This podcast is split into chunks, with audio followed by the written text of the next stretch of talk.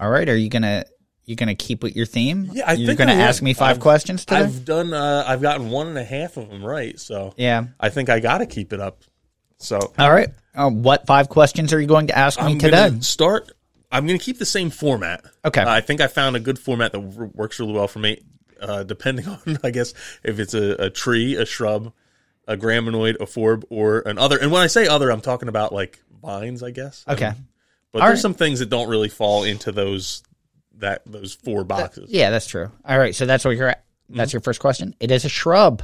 Another shrub. Okay. Three for three today, or this week, I should and say. um, I'm going to skip the height for now. Okay. And go right to what does the flower look like? Flowers are white in a long upright terminal cluster. Stamens longer than the four petals. Okay. Four petals in a cluster. Okay. Um, Long upright. terminal cluster. Yeah. All right. Uh, from here, I'm gonna say, does it have a noticeable berry? Fruit is a smooth, leathery capsule with one to three large, shiny brown seeds, each with a pale scar. That's like a something that I'm trying to. I'm trying to think of like a classic author that I couldn't. I'm blanked. Uh, the only one I could Well, think of was Mark Twain. I'm like he wouldn't write like that. The brown seeds with the pale scar is Yeah. something that will give you a clue to the name of the plant. Brown seeds with a pale scar gives me a clue. Yeah, I, clue. I don't think it gives. I, I'm Actually- asking that question. Actually, you've asked three questions. The flower and the fruit combined make up the common name of this plant. oh gosh, that's not what I was thinking. All right. Um.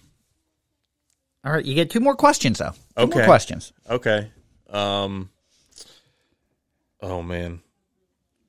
I, I I'll go with how tall is it? It's six to 12 foot tall and wide. Okay, that kind of eliminates what I what I was thinking now. So 12 foot tall, 12 foot wide. That's pretty, Okay, yeah, that's um. that's four. And what what do the leaves look like? All right. Let me find it. So they're opposite palmately compound leaves with five to seven leaflets, each leaflet short stalked, four to eight inches long, and two to four inches broad.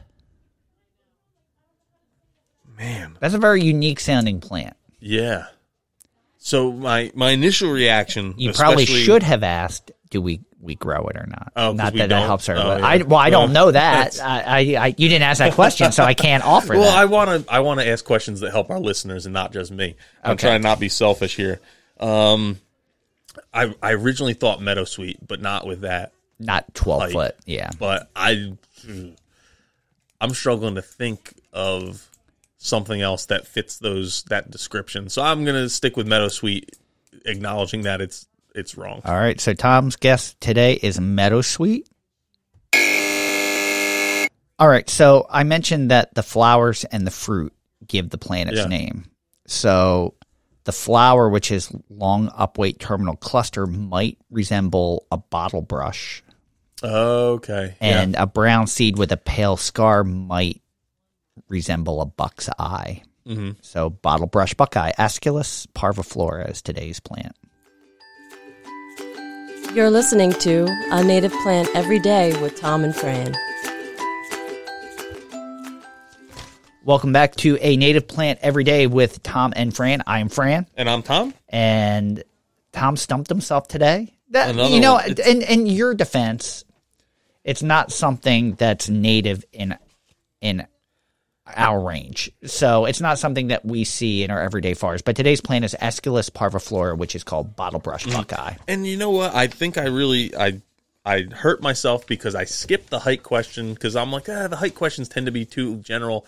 Maybe I'll I'll go for the home run here and try and nail it on the second question. So I asked about the flower, and that just got me thinking down the wrong path. I'm like, none of this describes exactly what I've been thinking of. Yeah. Had I gone a different route, my I I might have led myself to to water there, but I didn't help myself by switching up my question routine. No, but you know, and here's the deceiving part of this plant. We didn't even talk about this.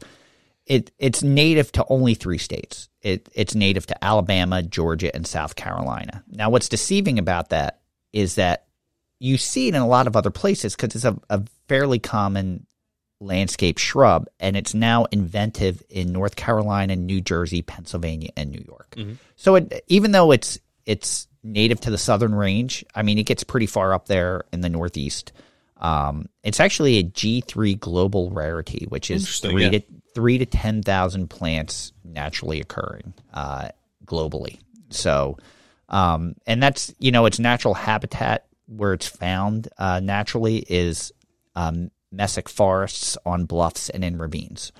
So it's we see it a lot. I you know I I worked at before Pinelands Nursery, Princeton Nurseries. We sold a lot of this plant. Oh, we yeah. had it all over the grounds there. It Yeah, was, it's it a really common for us. popular landscape plant in the nursery trade and, and landscape trade, and um, yeah, it makes me wonder how many of them, like for, and we, we had the same thing with Amsonia hubrechtii, where it's really Yep. native to a small, small area. It's super rare in that area, but it's become so popular as a, a landscape plant um, that it's you see it all over the place, but it's not in natural conditions. And it is a native plant. Technically, it's just Mm-hmm. not native to here, but it's also not aggressive in these areas too. It's not Yeah. taking over Oh, yeah. other areas. But because there is no wetland indicator status for this plant, I thought it would be helpful to to note that um, in the U.S. it's suitable for the USDA hardiness zones four through eight. So that will give you a good idea of where you can plant that plant if you're looking at adding that one to your garden. Yeah, so we talked about the leaves and the flowers, but what does the bark look like on this plant? So be, with the leaves, because you didn't ask, I didn't share that it is a deciduous shrub. Um, so that's that's important to note. Bark is smooth, uh, lenticel gray to light reddish brown. It is deciduous, so you'll see it when the leaves drop, but it's a pretty like it that stays like when it when it's in the leaf, it's to the ground. Like you're not really seeing the bark while it's in in leaf Yep. because it's pretty big, pretty big leaves and pretty big flowers. Um, and it is in just just so we throw it out there, it's in the Sapindaceae family, which is the same family that maples are in. So just to throw that out there. Yeah, and since it has that that fruit and then the the nut, um, is it dioecious, monoecious? What is it? This one was listing as co-sexual, so having both sexes Mm-hmm. on the same. So not necessarily like you would think that's monoecious, Yeah. but they're classifying it as co-sexual. Okay. So, um, and we did mention that it's it can be six to twelve foot tall, six to twelve foot wide. So it is large, broad, and mounded in shape when when you see it in in natural. And Um, the the flowers really are striking. When does it typically bloom? uh, July. It's it's it's like a summer when when it pops out. It's noticeable. Um, and as I mentioned, the common name refers to the flowers resembling a traditional bottle brush. So um, and it's large flowers, kind of like if you're if you're familiar with the shrub uh, oak leaf hydrangea, it it has a very similar look to Yes. the shrub, the Yep. way it the way it grows. Yeah. Do people still use bottle brushes anymore? Is like the the rise of plastic kind of put the put a, a stomp on the bottle brush industry? Do you own a Do you own a We do bottle brush? because I don't. baby bottles. baby bot, but I don't have any bottle that I would need to use Yeah. a brush on. Yeah. So maybe if it's if it's you one have of a those lot of things children, that's like I don't know if there's an ice cube tray plant, but that's going away too. there is a hardy ice plant, Delosperma cooperi. so But what does the the fall color look like? uh, it has a golden yellow fall color. Like it's it's I, I don't know that I'd say it's striking, but it's it's got a very nice yellow fall color to Mm-hmm. And, it. and how do they spread? Do they spread by the seed or is it suckering? it suckers and it forms colony. You plant one plant, it's going to be, you know, that plant isn't 12 foot wide. That's a colony. You know, that's Mm-hmm. you're, you're forming a pretty big colony from that. Um, and it, it it grows relatively fast. You'll get two to four feet in a single growing season.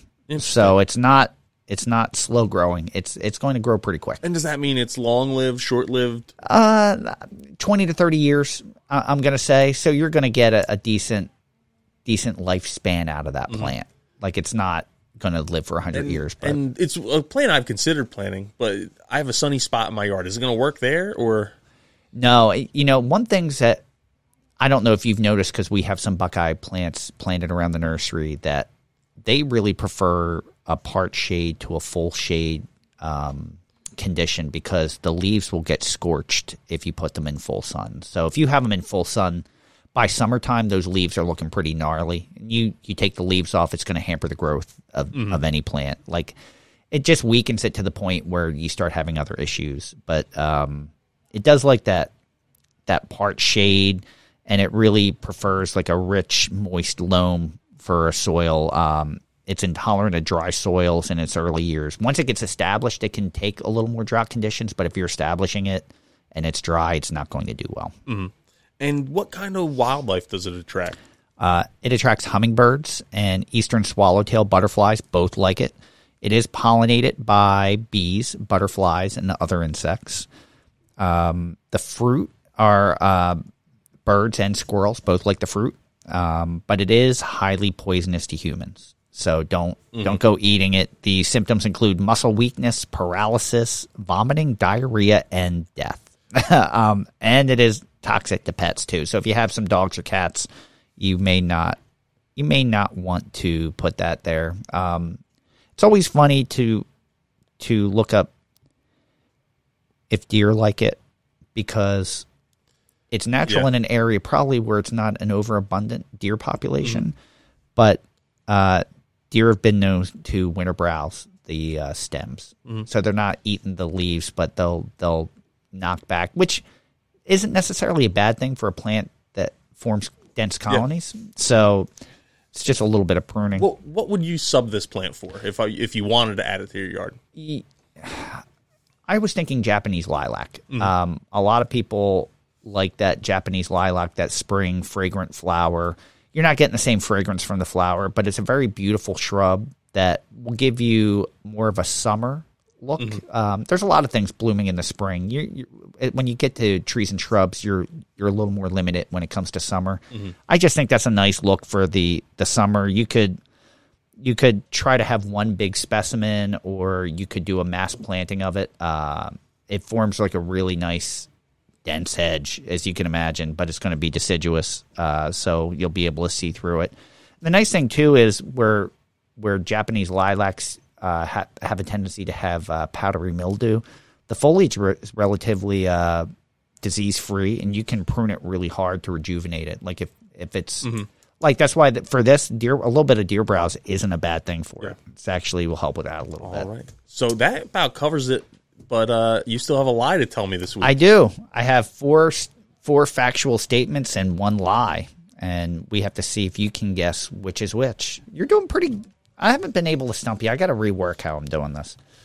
I did prepare. I'm not making up on, on the go, know. but I'm not. I'm not doing as well. All right, here we go. I'm giving you five statements, one of which will be fake news.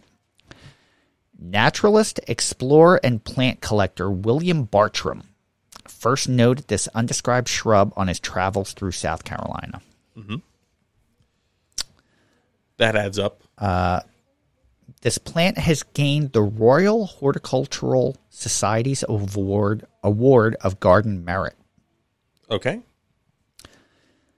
The Latin specific epithet parviflora means small flowered. Okay. Although gray squirrels tend to prefer the fruit of this plant, it is often snubbed by black squirrels. Okay. And this plant is used in the treatment of colic, piles, constipation, and whooping cough. To help treat, and that kind of makes some sense, I guess. Yeah. Um, Those are your five. since it's poisonous in a way, Yeah, it'll make yes. you throw up. so I'm gonna go with uh, the the that black squirrels don't prefer it because I don't I, I don't think there's actually a difference between gray squirrels and black squirrels. I know there's there's different kinds of squirrels, but I think Yeah. they're the same species. Maybe they have different tastes. Yeah. I don't think so. All right, so you're going with uh, the false statement is gray. Although gray squirrels prefer to eat the fruit, it is often snubbed by black squirrels.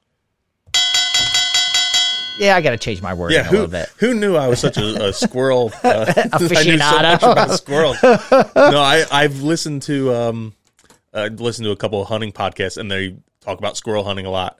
And I don't. I'm pretty sure they said that they aren't separate species, but there are different species Yeah. of squirrels. There's fox squirrels and like all different things, but I don't know them all. But uh, I But you knew enough to know that Yeah. they don't snub it. so, but the the biggest question we like to answer is: Would we plant it in our yards? Fran, what about you? Uh, no, no, and it's not. I love the plant personally. Um, I don't really have a, a spot for them. I guess I have a shady spot, but it would take up the whole area, which I don't want. Um, I don't have a big enough, big enough shady spot to put it. Um, because like I have a lower area of my yard that's sh- that's shaded, and I, I'm thinking of things I can do with it, Mhm. but that would encompass the whole, the Yeah. whole spot, and that's not really what I want to accomplish. I think. Yeah, it's. I'm I'm torn on this because I tried originally my my home garden. I was trying to keep the stuff that was just native to our region. I've kind of as for aesthetic purposes, I've gone outside of that a little Yeah. bit and incorporated some foam flower and and some other things that aren't quite native here. I I have the age old debate with myself about incorporating beautyberry, and I keep saying, "Oh, I'm gonna do it," and then I say, "Oh, maybe I'm not." and I'm kind of in the same thing with Barbara Bush Buckeye. I have some spots that would work. I just haven't pulled the trigger and done it yet. So maybe I will one day. you know, at the the main offices at Princeton Nurseries, we had a very large mature colony Mm-hmm. That probably sold more plants of this than anything else. When customers would come in and see it in the summer in bloom, Yeah, you know, they're like, "I have to buy that." Mm-hmm. You know, and because it grows so fast, you don't have to have a big B and B plant. It could be a smaller two gallon, three gallon container. Mm-hmm. But if you're getting two to four foot a year in the right conditions, yeah. you know, it's it's going to be a big colony before you know it. Might so. be something I have to seek out, and and it's better than than planting an invasive plant or and even a non-native plant. So Yeah, you know, if I had a choice between someone said, "Here's a, a lilac," or "Here is a bottle brush buckeye," you have to plant one. I'm plant, I'm planting the native plant, yeah, even though it's not native to where we're at, and it's uh, it's it's just a big big shrub. Mhm. You know, if you think of something that eventually, in when it's happy, is going to get 12, 12 by 12 Mhm. and Oh, yeah, form a colony, that's yeah. that's pretty big. yep. So I don't know that that's for me, but eh, maybe one day. I don't know. I don't cool. know. All right, so we're we have one more this week. Join us again tomorrow for Native Plant Every Day with Tom and Fran. Until then, keep it native.